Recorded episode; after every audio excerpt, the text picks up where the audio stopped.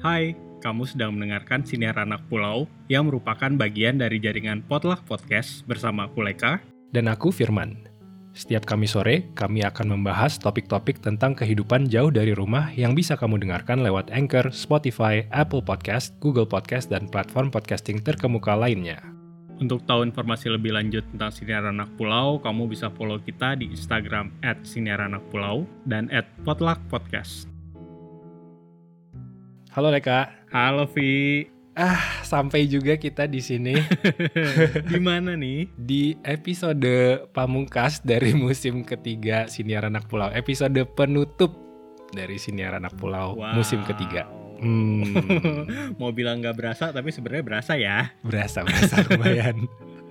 Soalnya kita nonstop Leka dari musim pertama sampai musim ketiga loh. Iya betul. Nggak ada hampir nggak ada jeda. Dan eh, mungkin ini agak curhat dikit ya Vi ya. Yang Hmm. bikin berasa itu adalah karena kita memulai Siniar Anak Pulau ini ketika lagi di tengah-tengah pandemi.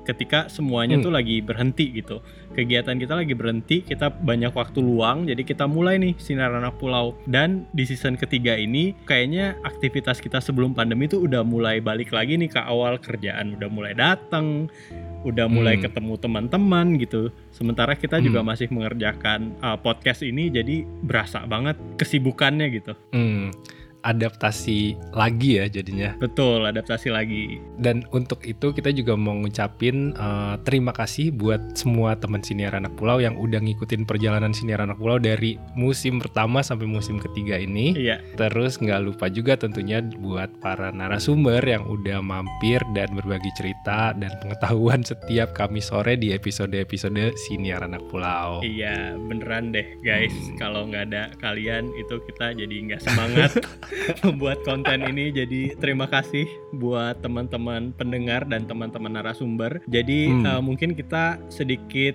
recap ya Via. Jadi Ya, Di episode pertama season ketiga, kita ada episode berkenalan dengan kesepian bersama Imelda Konghoiro, MPSI. Terus kemudian di episode ketiga itu ada miskomunikasi dalam pekerjaan bersama Aristogama. Di episode keempat ada cerita dari kampung Inggris bersama Gideon Satria. Di episode Hmm. keenam ada pengalaman di lingkungan kerja multikultural bersama Indah Permatasari. Di episode 8 ada belajar seni nanti mau jadi apa dengan Desi Rahma. Mm. Di episode 10 kita ngomongin tentang uh, awas bahaya laten bergadang Hmm. bersama Irma Kurniawan PhD. Ya. Episode 11 membangun gerakan lewat tempe bersama Beni Santoso. Terus di episode 13 uh, ada cerita Tanah Timur bersama Dia Retno. Lalu episode 14 tertib mengelola, ke- mengelola keuangan bersama Olivia Cahyadi.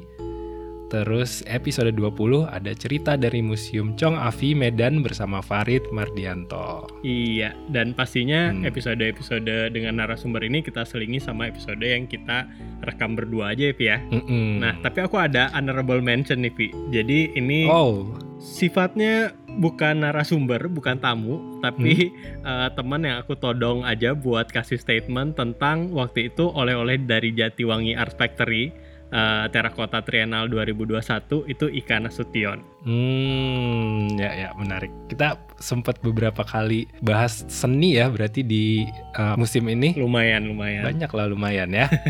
Jadi terima kasih buat teman-teman yang mau menyediakan waktunya dan tenaganya dan ada beberapa juga yang melakukan riset sebelum jadi tamu kita. We really appreciate it. Hmm, tapi Leka, ini kalau aku lihat dari dashboard kita nih ya, Oke. dari data kita ada beberapa episode yang kayaknya menarik perhatian pendengar nih berdasarkan jumlah putarnya karena jumlah putarnya lumayan tinggi gitu. Oh, oke. Nah, di episode kali ini kita mau bahas eh, episode-episode itu.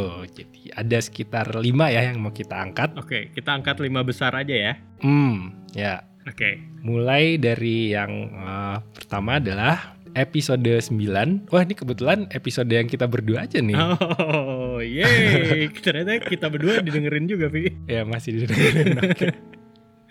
Oke. Epis- itu episode 9 judulnya teman yang semakin sulit dicari. Hmm. Oh, iya, iya, iya. Dari judulnya kayaknya ini masing-masing dari kita punya ini ya, ada kepentingan pribadi nih. Betul, Pas betul. ngomongin ini ya. Iya, Related gitu ya. Iya, dan aku juga terima pesan dari temanku ya yang bilang Hmm. kalau ternyata dia juga ngerasa hal yang sama gitu ketika semakin beranjak dewasa itu udah semakin misah-misah nih pertemanannya gitu. Ada yang sibuk sama kerjaannya sendiri, ada yang sibuk sama Hmm. pasangannya, ada yang sibuk sama anaknya gitu. Bahkan jadinya dia harus menemukan circle pertemanan yang lebih muda katanya. So, jadi memang banyak yang bisa relate sama episode ini. Ya, ya, itu episode yang menarik sih dan aku seneng sih kita angkat itu akhirnya di eh, musim ketiga ini. Oke. Nah, yang berikutnya di atasnya itu ada episode 10 Hmm. Awas bahaya laten bergadang bersama Irma Kurniawan PhD. Jadi enam setengah tuh minimal gitu loh. Minimal tiap malam harus tidur proper tidur ya enam setengah jam. Jadi kita ada lihat kalau kita benar-benar baru matiin lampu dan masukin tempat tidur itu nggak boleh dihitung udah dari enam setengah jam gitu loh. Itu kan baru kayak proses kita mau memasukkan ke dalam proses tidur. Oke. Oh my god. Gimana gimana gimana yang ini? Firman, uh, I'm telling you beberapa kali ya kalau semua narasumber kita itu ngasih ilmu yang luar biasa, ngasih Hmm. pengetahuan yang banyak banget buat kita dan I really appreciate each and every one of them. Tapi Hmm. khusus episode ini, ini tuh episode yang aku suka banget, Pi. Apa yang paling kamu suka? Yang pertama ini sebenarnya menjelaskan tentang sains dari bahaya begadang gitu ya. Yang Hmm. eh, kata pertamanya aja sains itu yang bikin agak-agak intimidated sebenarnya, agak-agak intimidating sebenarnya ya kayak aduh ini berat nih bahasannya gitu. Tapi teman senior anak pulau ini Irma Kurniawan dia bisa menjelaskan dengan bahasa yang bahkan aku yang sangat awam itu mengerti dan aku juga percaya juga bahwa banyak juga pendengar sinar anak pulau yang ngerti gitu. Jadi kita tahu Hmm. banget nih eh, bahayanya begadang atau bahayanya kurang tidur untuk kehidupan kita sehari-hari gitu dan I really enjoy this episode. Hmm. Dan yang aku suka juga dari episode ini ada beberapa tips praktis banget ya yang sebetulnya bisa kita terapkan kehidupan sehari-hari untuk bisa tidur lebih baik. Iya betul. Oke, itu tadi episode 10. Nah, setelah itu di atasnya ada episode 3 Hmm. yaitu miskomunikasi dalam pekerjaan bersama Aristogama. Aku tuh paling takut kalau misalnya kita nerjemahin, terus ada orang yang bisa dua bahasa itu, yang bisa bahasa Inggris dan bisa bahasa Indonesia. Itu paling takut karena pasti bakal ketahuan kan kalau salah kan. Kalau misalnya yang dengerinnya cuma bisa bahasa Inggris, ya udahlah gitu kan maksudnya mereka nggak ngerti bahasa Indonesia jadi apa pun yang aku omongin mereka bakal iya iya aja kan karena nggak ngerti juga bahasa Indonesia gitu Our dear dear friend. Our dear friend. Kalau ini yang aku inget banget, yang berkesan banget sama aku, eh, di sini kan Gama bercerita sebagai Hmm. profesinya sebagai penerjemah ya. Hmm. Eh, tapi di episode ini Gama bilang kalau miskomunikasi itu bisa terjadi nggak cuma di antara orang-orang yang berbahasanya beda loh gitu. Bahkan kita sesama bahasa Indonesia juga bisa miskomunikasi gitu. Dan Hmm. eh, iya sih itu yang aku jadi ingat. Oh iya ya gitu. Berarti memang dibutuhkan latihan, dibutuhkan skill khusus untuk mengutarakan apa yang kita maksud gitu dan juga untuk mengerti apa yang orang obrolin ke kita. Hmm, benar-benar. Nah, aku sama Gama ini dalam kehidupan sehari-hari juga agak sering ngobrol ya, Iya. chatting lah gitu Hmm. misalnya. Jadi aku memang sering dengar cerita-cerita lucu lah dari pekerjaannya dia sebagai penerjemah ini. Iya. Jadi aku seneng banget bisa ngangkat ini dan bisa berbagi cerita-cerita itu di episode Siniar Anak Pulau. Oke. Nah, ini ada lagi nih. Di atasnya lagi Ya. eh, adalah episode 1. Wah, ini episode pembuka musim ketiga. Judulnya berkenalan dengan kesepian bersama Imelda Konghoiro MPSI. Oke. hal yang harus dipahamin bahwa rasa kesepian itu bukan hal yang buruk sebenarnya. Gitu ya jangan sampai nih karena kita ngomongin tentang itu dan orang tuh ngerasa bahwa aduh eh, kesepian itu buruk banget ya. Kalau kalau aku tuh ngerasa kesepian itu hal yang salah ya. Itu enggak. Saya itu hal yang mu- manusiawi banget siapa sih orang di sini yang nggak punya ekspektasi tapi juga jangan lupa jadi hal yang sangat manusiawi juga apa yang terjadi di realita itu tidak sesuai dengan ekspektasi kita. Hmm. Ini juga kita beruntung ya, Via, kedatangan Iya. ahlinya gitu. Eh, Imelda adalah seorang psikolog klinis eh, Hmm. yang memang berhubungan sama klien yang usianya tuh young adult gitu, eh, atau teenagers Hmm. ke atas gitu ya, yang memang Ya. kayaknya keresahan-keresahan kliennya tuh sama sama yang keresahan yang kita rasakan gitu. Salah satunya ya kesepian ini. Hmm. Aku seneng aja sih karena dia membuka epi- musim ketiga kita. Ya, Jadi kita buka musim pertama udah ada standarnya expert gitu. hmm, ya ya ya, Narsum ya. iya.